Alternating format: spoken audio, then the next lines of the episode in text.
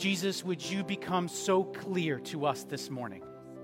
Would we see you clearly this morning? Because, Lord, we want our circumstances to change, but what we need most, what we want most this morning is to see you. So come, Lord Jesus, gather with your bride. We're here for you. I pray this in the name of Jesus Christ.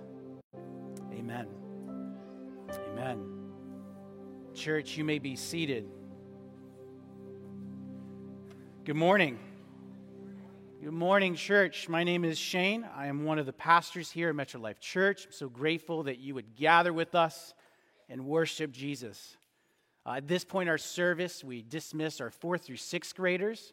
You see this sign right here for Bridge 46. It's a class for just for you during this time of the service. You'll be back during the last song of worship. I see some getting up and heading out. They're going to go out this way.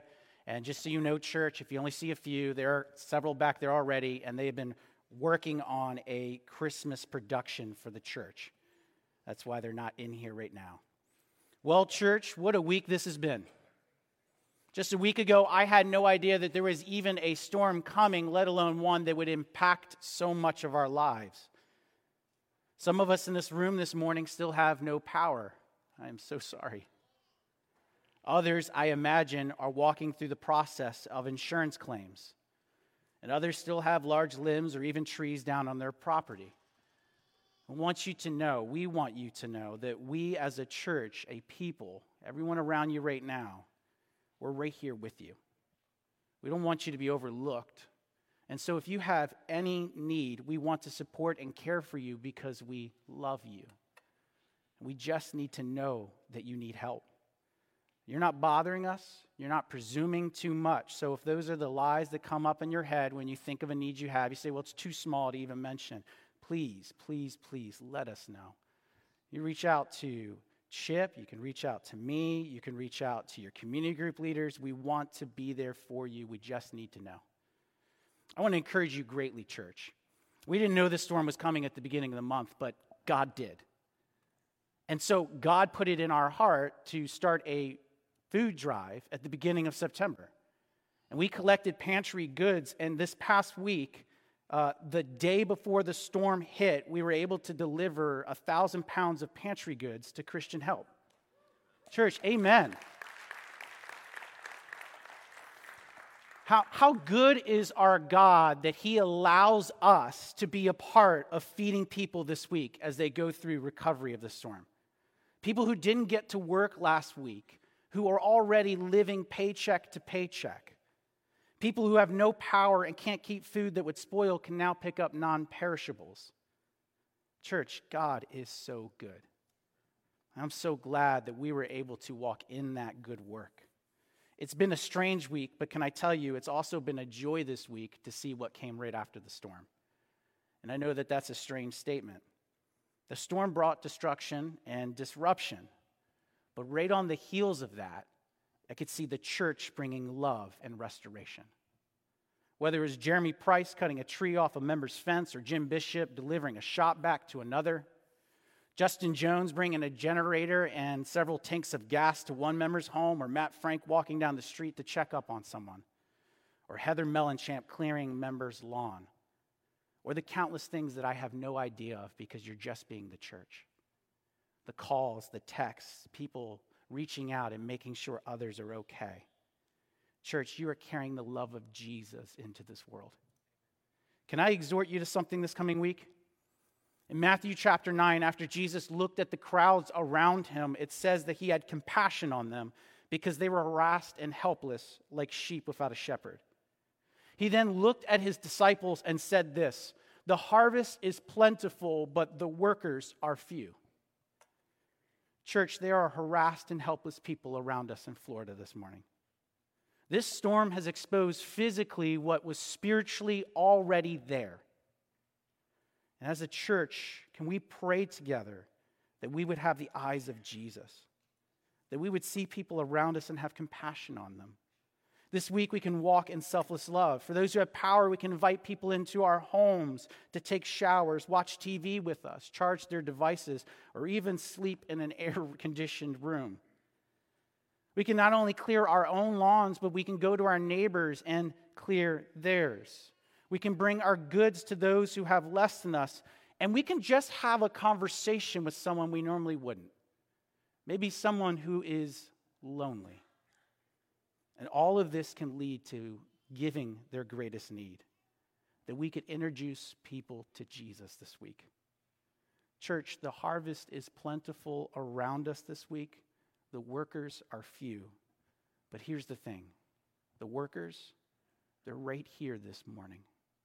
Church, the workers are you.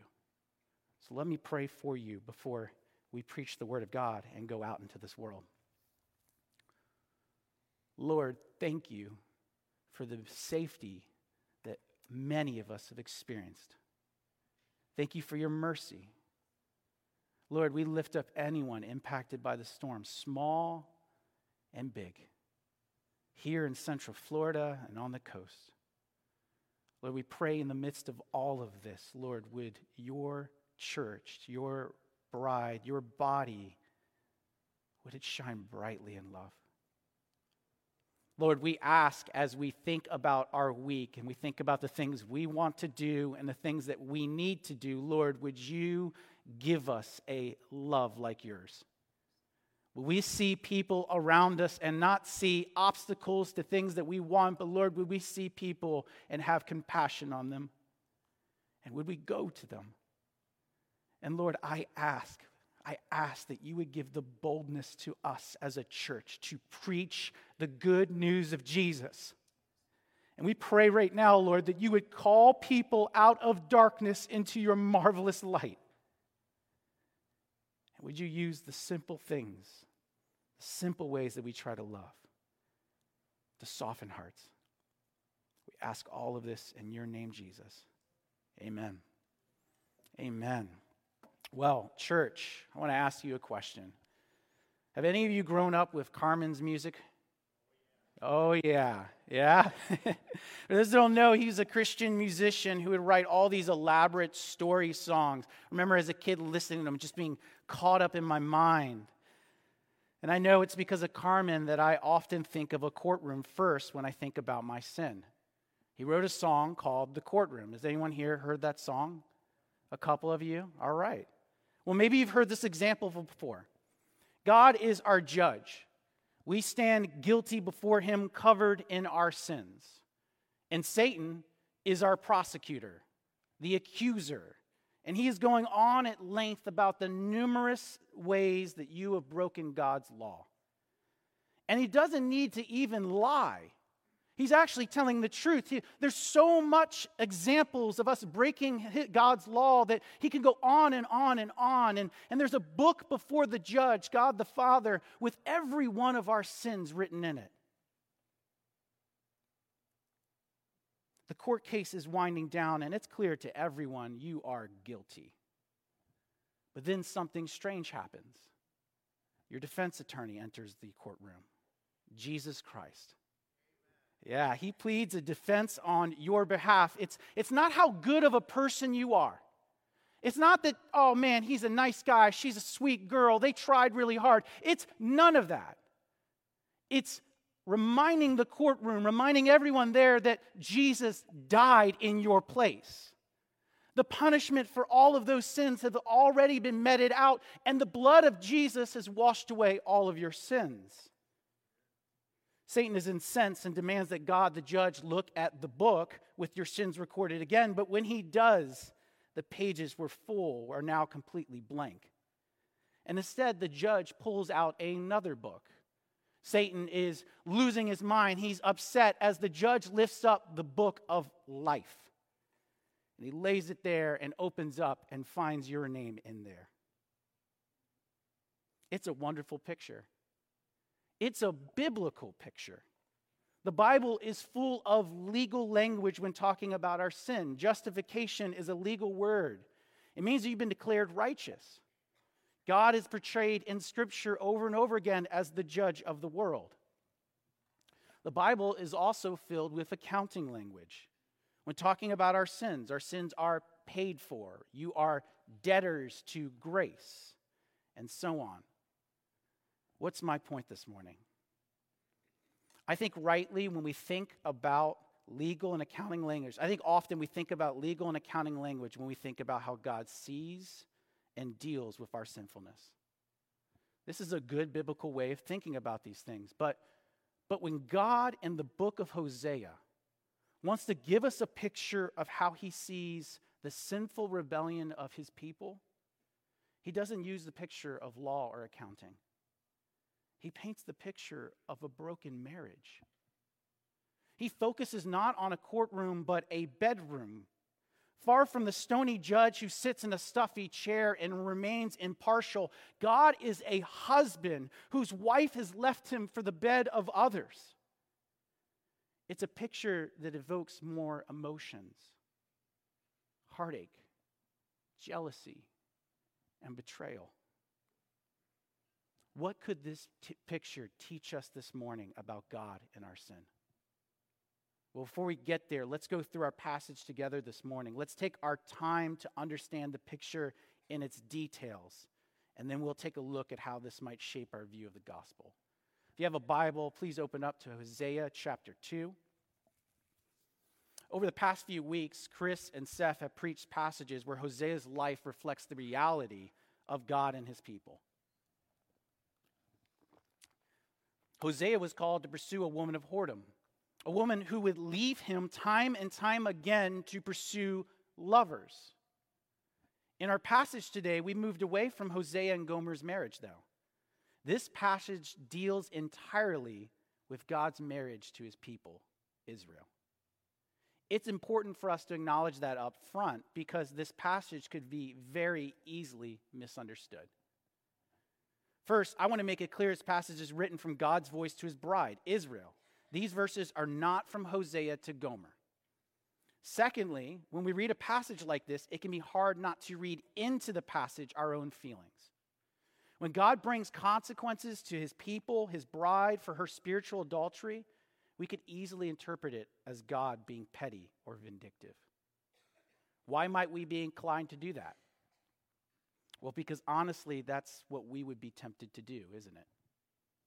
Adultery is deeply personal and painful.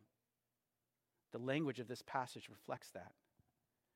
There is a visceral and brutal honesty in these verses, which frankly should scandalize us. God is expressing the pain of a spouse who's been cheated on time and time again.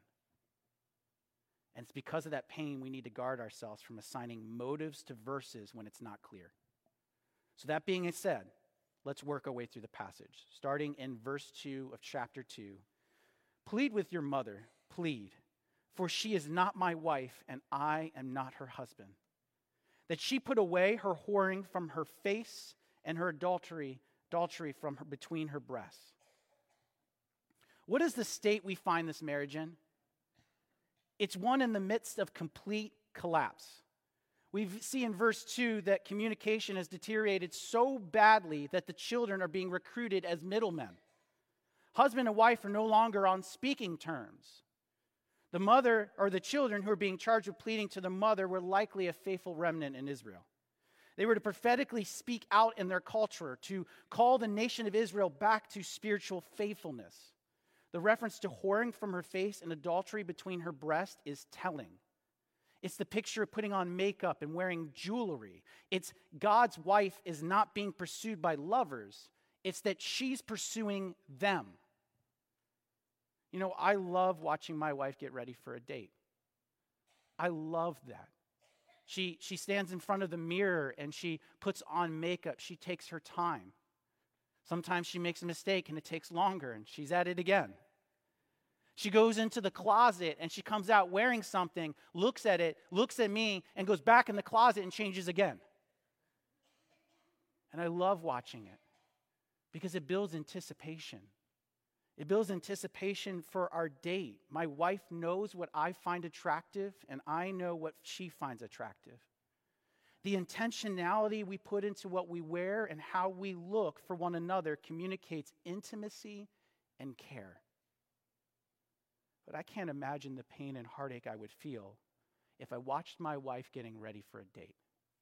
She's in the bathroom looking in the mirror, she's putting on makeup. She goes in the closet, she puts on new shoes and a dress, she comes out, looks at it, decides it's not good enough, goes back in.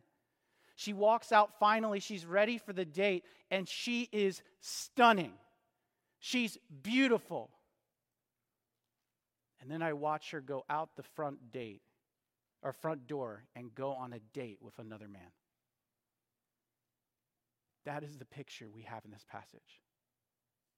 God is saying, Children, tell your mother to stop. What could have served intimacy in the marriage is perverted into something painful. The intimacy is so broken in this marriage that interjected in the first part of verse 2 is a statement For she is not my wife, and I am not her husband. This could be a declaration of divorce. And God in this marriage would have every right. But I think it's best to take this as a statement, as assessment of the state of their union, and maybe even a threat. That they're not living as if they're married right now. Israel's not acting as a wife, and God is saying, well, maybe I should do the same then. How do I get that? Well, the context of this verse, and especially next week's passage, points to a God who is saving his marriage. This points to an incredible truth that we'll revisit later in the sermon that no matter how unfaithful God's people are, he will remain faithful. But all this leads to a question How did Israel get to this place? God has, has always been faithful to Israel. So, how did the marriage between God and Israel break apart? Why is she pursuing other lovers? Well, let's look back at our passage verse 3 through 5. Lest I strip her naked and make her as in the day she was born, and make her like a wilderness, and make her like a parched land, and kill her with thirst. Upon her children also I will have no mercy, because they are children of whoredom. For their mother has played the whore. She who conceived them has acted shamefully, for she said, I will go after my lovers who give me my bread and my water, my wool and my flax my oil, and my drink. Israel has two very serious problems. She has forgotten her past, and she is mistaken about her present. Let's take them one at a time. First, she's forgotten her past. In verse 3, God says that he's going to strip her naked, literally to exposing her. But, but why? To make her as in the day she was born. It's a quick reference, but it's important. Israel as a nation has existed for hundreds of years. It's been a long time since their days in Egyptian slavery. Even longer from when they existed, well, all that existed of Israel was a promise to a man called Abraham. God called his people out of slavery. He did this through signs and wonders, liberating them from a foreign nation. He guarded them with a pillar of fire from the Egyptians who chased after them. He parted the Red Sea so they could cross safely. He lured the Egyptians in and he defeated Israel's enemies. God met them and dwelt amongst them as a pillar of smoke and fire. He provided water from a rock, manna every morning, and even quail. In the midst of complete barrenness, God provided he brought them to the promised land, one which was occupied, and he drove out the nations before them. God lovingly provided for his bride and created the nation of Israel. Their history is story after story of God providing, protecting, redeeming, rescuing, and dwelling with his people. And God says, I'm going to strip her bare to the days when she was just born. He's going to remind the nation of Israel of what it was like. Now, this is one of those points where I said we have to resist reading into the passage motives. God is saying in verse 3 He will strip her naked, make her like a wilderness, make her like a parched land, and kill her with thirst. We can read that and think God is vindictive. But then we would be making the same mistake as Israel. We'd be forgetting who God has always been. God loves his people and he will not forsake them. He's been merciful and gracious. He's proved this time and time again. Israel has disobeyed him, Israel has pulled away his bride, his people, and he continually goes after them. And so when we read this, we can't conclude that he's vindictive, that it has to be something more. I want to take a step away from the marriage analogy for one moment because, because this is important. I, I don't want us to confuse these analogies and have a picture of a marriage, and I'm about to talk about punishment and discipline. That is not in that. God has another picture of his relationship with his people, a father with his children. And I want us to consider that for just one moment. It's described God doesn't vindictively or aimlessly punish his children. He punishes his children always as a means of disciplining them. See, punishment is a result of some, uh, some doing something wrong, right? You do something wrong, you get punished. And there's a way to do that with no intention behind it. It could literally just be I'm meting out justice, right? You, you, did the wrong thing, you get the punishment. You did the crime, you do the time. But that's not how God works with his children. Punishment in the hand of God is always used for discipline, and discipline is after making us right. See, God is pursuing forming his people and making them whole. He's seeking after restoring our hearts and our affections, making us right again. And that's what God is after when he disciplines. God is willing to discipline his people to save them from themselves. So not only has Israel forgotten their past, but she's mistaken her present circumstances. Look at verse 5. I will go after my lovers who give me my bread and my water, my wool and my flax, my oil and my drink. How self centered are those words. We'll see this more clearly in the coming verses, but Israel didn't just turn away from God. They would have thought you were crazy if you confronted them and said that they've forsaken God. No, they didn't do that. They just added things in case they needed them. Their faith became increasingly pluralistic. Israel worshiped God and Baal. Baal was a weather god worshipped in Syria and Palestine. And I want you to imagine with me how this could have all started.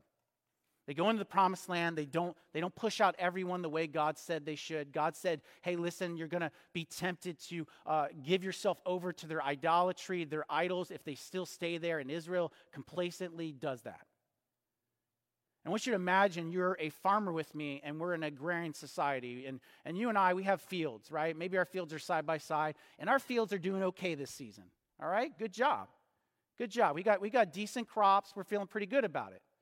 But we take a trip. We go to a foreign town that's not that far away. And as you and I are walking there, we look over and we see another farmer's field, a foreigner. And, and in his field, he has a, an idol lifted up, he has an image lifted up over his field. And we look at it and we say, man, doesn't that field look a little better than ours? I mean, it's, it's flourishing, right? Look at the size of that, that, that crop. And it might have been your idea, maybe it's mine, but one of us has the brilliant idea man, maybe we should do that too. We should get one of those and put it in our field. And we don't know. We don't know how it crept into Israel, but, but it's all the same. Israel added to their faith of the one true God by adding in lesser things. And it can sound stupid. It sounds ridiculous. I mean, how could they think that? How could they forget their husband, the one true God? He gave them food and water in a desert. And now they're in a flourishing land and they're tempted to think someone else is giving them stuff. Brothers and sisters, be on guard when you think the sin of others is stupid, because it's likely you're just as stupid as them. We are.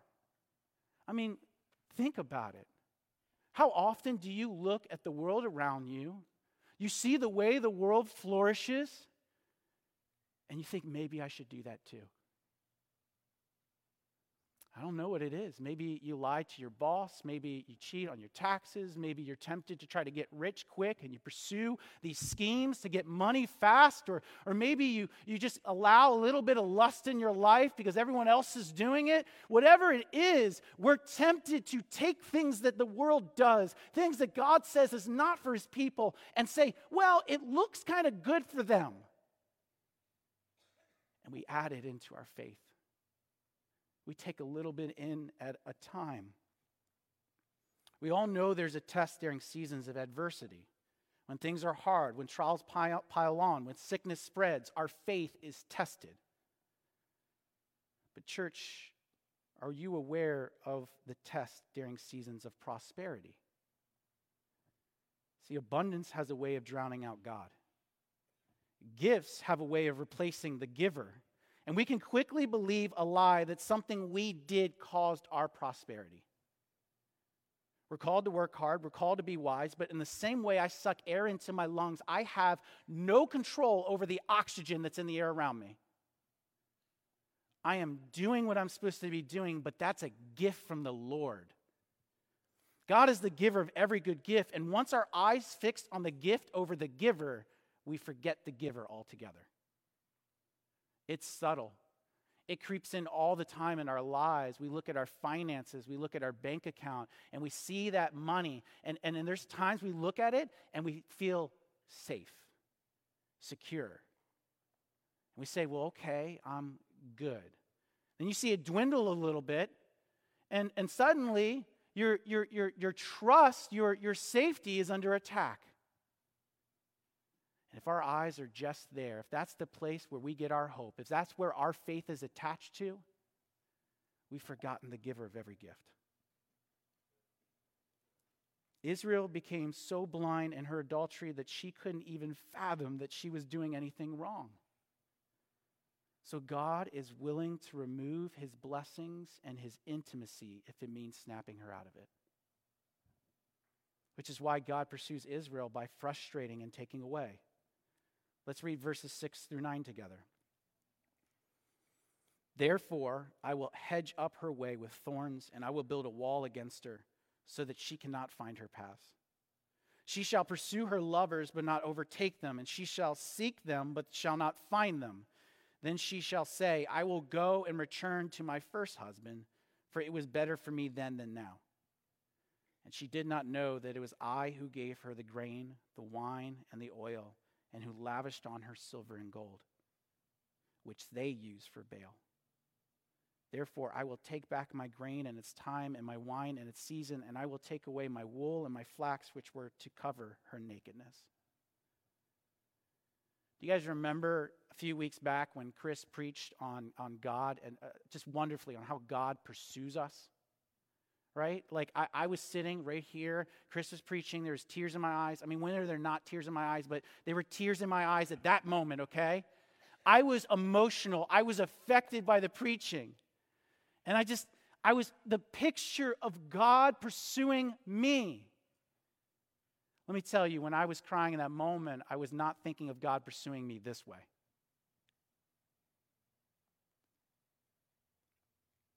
First, he blocks her way. God's bride is pursuing her lovers. She is brazen, but God puts obstacles in her way. He makes it impossible for her to get there. Why is He doing this? Let's just remember the analogy we're in. If, if you were married and your spouse was pursuing lovers, would you not want to put obstacles in their way? Covenantal love between God and his people, just like covenantal love in marriage is meant to be between one bride and one groom. God pursues his bride by frustrating her plans. Then at the end of verse 7, the bride says, Well, I'll go and return to my first husband, for it was better for me than now. And you might think, like, awesome, right? Mission accomplished. She's coming back, marriage restored. But you can notice something faint in these words. She's returning to her husband not out of a love or a desire, but out of selfishness. It was better for me then. See, deep down, her lovers are not the problem. Deep down in the heart of things, her lovers are not the problem. Those aren't the ones that she loves. Her problem is that she loves herself. She loves herself more than anything. The lovers were just means of getting what she wanted, so God pursues her by taking away. Look at verse 9. He says he will take back all the things that she thought her lovers gave her because they all came from him. Just four verses earlier, the bride was calling it her bread, her drink. And now God makes it clear that those things are his. He's saying, if this is what you traded me for, I will strip it all away. I will strip it all away so it's just you and me. If the gifts I've given you are such distractions, not vindictively, but lovingly, I will take them back so this marriage, it's just you and me. God is stripping down his marriage with his people all the way down to the bare bones. He wants only him and his bride to be left. God's pursuit is a ruthless pursuit. It's a love that can appear savage and brutal, but it's a love that will only rest when the object of his love has what is absolutely best. See, God can do this.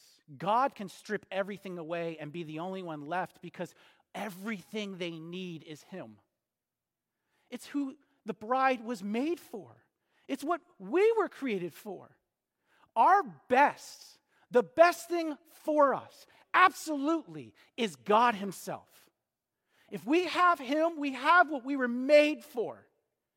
And God is willing to take away everything else out of the picture if it means having 100% of His wife's heart. You know, it's love. It, has been described so many ways. We're, we're going to sing a song at the close of service today called Reckless Love. It's poetic language. I, I, I don't particularly like the word reckless love. I, I, I, I, I think it distracts, but, but you know what? It's okay. This is poetry. And here's what it's describing a reckless love that's willing to rip everything else away, a reckless love that's willing to pursue, to chase after, to put itself in harm's way, to get its bride's heart. That's the love we're going to be singing about. So when we sing at the end of the service about God's reckless love, I want you to picture the husband coming after you.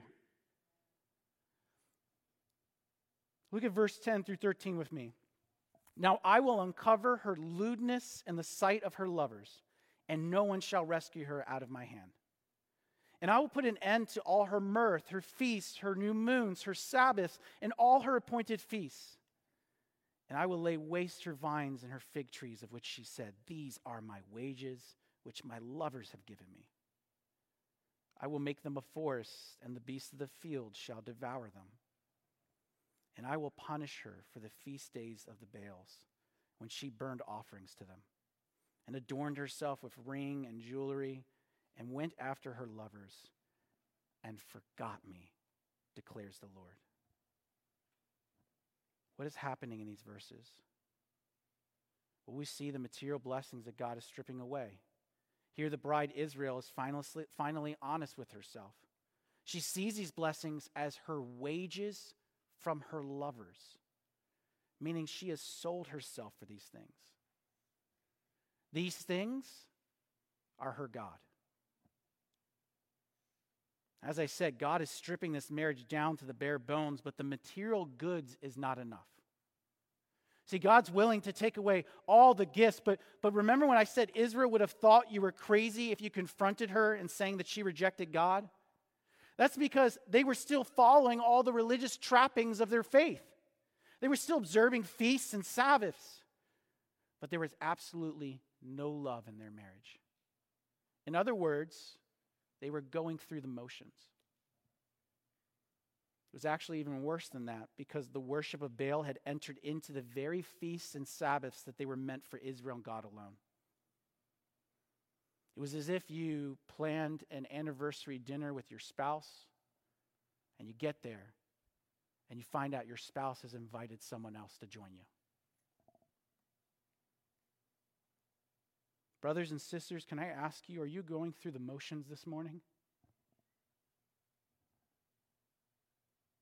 Are you going through the motions with God?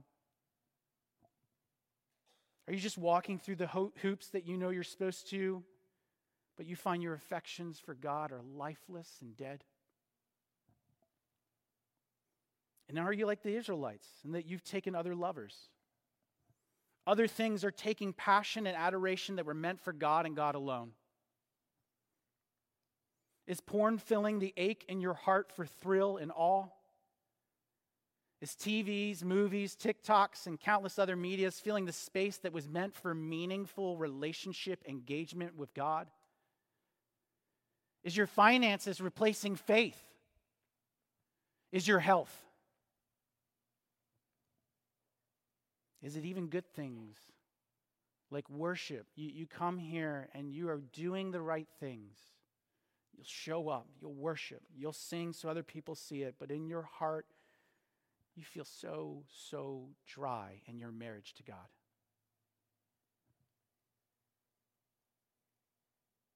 God will put an end to all of this.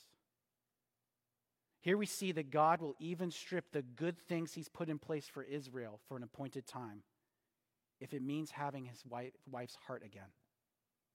So he declares that he will strip everything down until it's just him and his wife. And our last verse ends with the most heartbroken declares the Lord I know in Scripture. Know those moments in Scripture where it says, Thus declares the Lord? We'll try this one. This passage ends with God saying, His wife went after other lovers and forgot me, declares the Lord. Wow. This passage is absolutely stunning. The entirety of it. This is Yahweh. This is the God of the universe. This is the one who's all powerful and breathed everything into existence. And he breathed out these words. He breathed out Hosea 2 so that we would read it this morning and we would get the picture of him being a spouse cheated on. He lays his heart bare. He gives us a picture of a broken and adulterous marriage. And he ends it with saying, I'm forgotten by my bride. The very one who's supposed to love him back doesn't even remember him.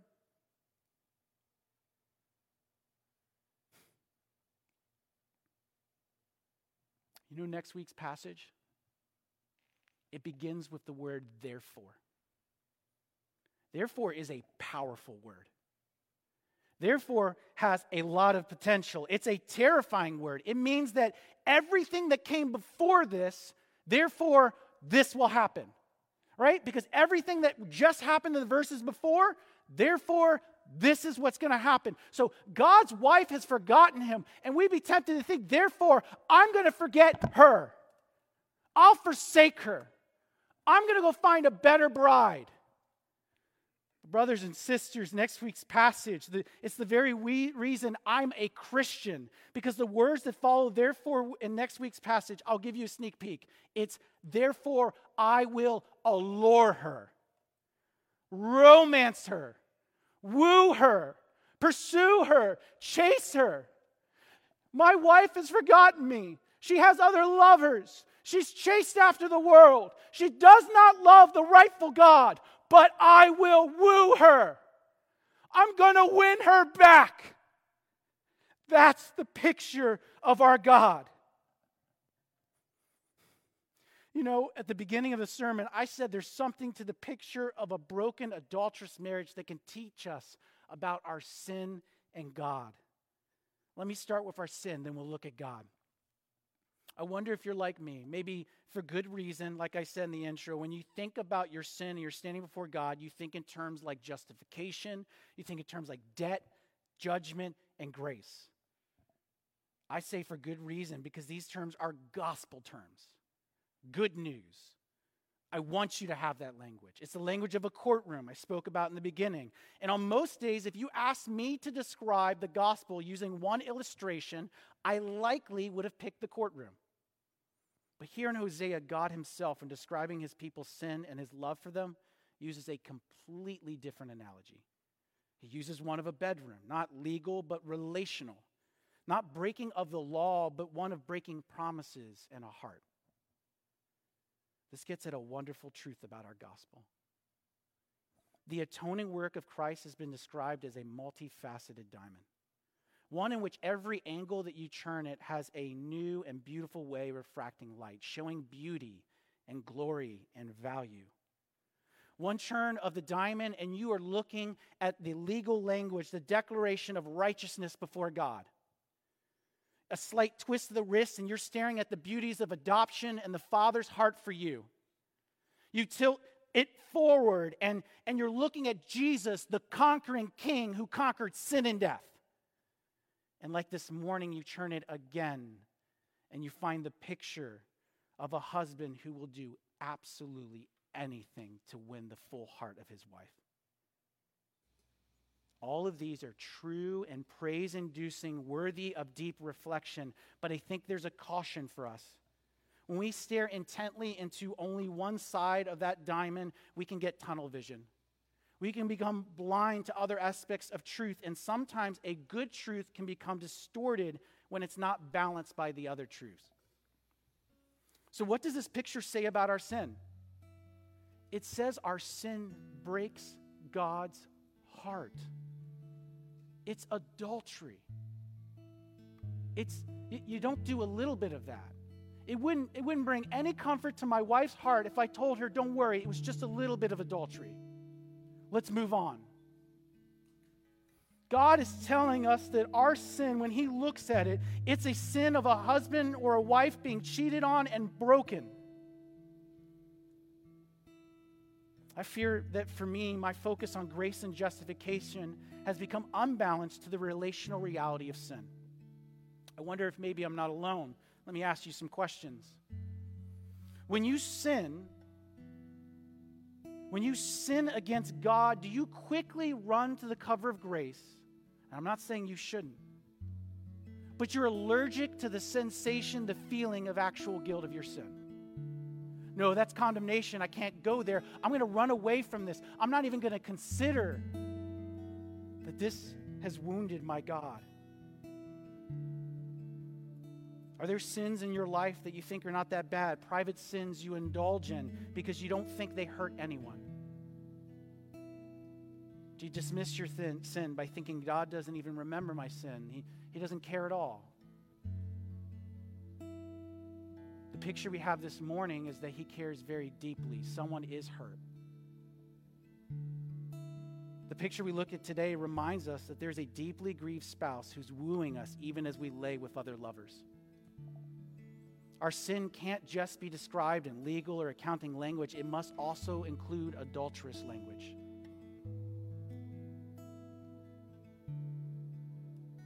What does this passage teach us about our God? it teaches us that God loves you far more than you know. Oh, church, what does this passage teach us about God? What is the picture we get here? What is a picture of a husband saying things like, I'm going to strip you naked. I, I will kill you with thirst. I will punish you for your adultery. What picture does that give us of our God? Well, well, I want you to take that picture and I want you to look at the picture of Golgotha. Jesus Christ hanging on the cross, bleeding out and dying, and looking at his disciples, seeing his bride in front of him committing adultery. They ran from him, they left him, they abandoned him. Peter denied him three times. They're living like they've forgotten him. What does it teach us about our God? Who is it that's stripped naked? Who is it? Who is it that's dying of thirst? Who is it that's being punished for adultery? It's Jesus, the groom, the husband. He not only pursues his bride, not only loves her bride, not only forgives his bride, he pays the price for her disobedience. Church, this passage teaches us that there is a God who will pursue you further than you will ever pursue your sin. It means for us this morning, no matter where you are, no matter what you're caught in, no matter what you look at, what you're doing, the secret sins in your heart, what your spouse knows but doesn't tell others, what you know you haven't told your spouse, what you haven't told your friends. It tells us that God knows and He's running after you. He wants you. There's no, but Lord, you don't know what I've done. You wouldn't have me. He says, No, I love you, my wife. And I'm going to get you. I'm going to get you.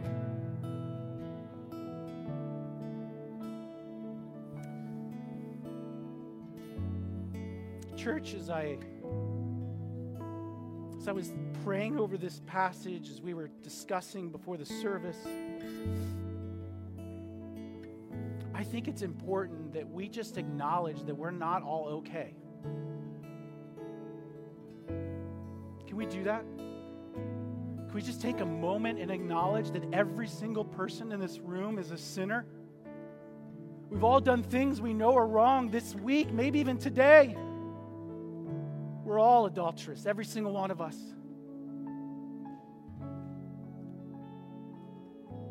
And God loves us. We go into worship, as we sing about a reckless love, a love that would come down from heaven and die for us, that He might have all of us. I think the Lord would, would, would want us to consider this morning have we belittled the sin in our lives, the adultery of our lives? Are we just going through the motions? Are we pretending? Is our marriage with the Lord lifeless? And I want you to consider as we sing this song that, that the Lord might be calling you this morning to just acknowledge that, that you might receive grace that you might be reminded this morning that He wants you, that He's after you, and He won't give up. And so the band is going to play. We're going to sing with them, but there's a point I'm going to come back up here and I'm going to ask you if you would just raise your hand to say, The Lord is working on my heart, and I'm gonna, I, I've committed adultery against Him. I don't grieve the sin against the Lord the way I should, or, or my marriage to the Lord is lifeless. And what I want is people to come around. You can share whatever you want with them, but I want them to pray grace and life into you. Because I believe that our groom, our God, wants to meet with His bride today and tell her sweet things. So, church, let's sing and then minister to one another.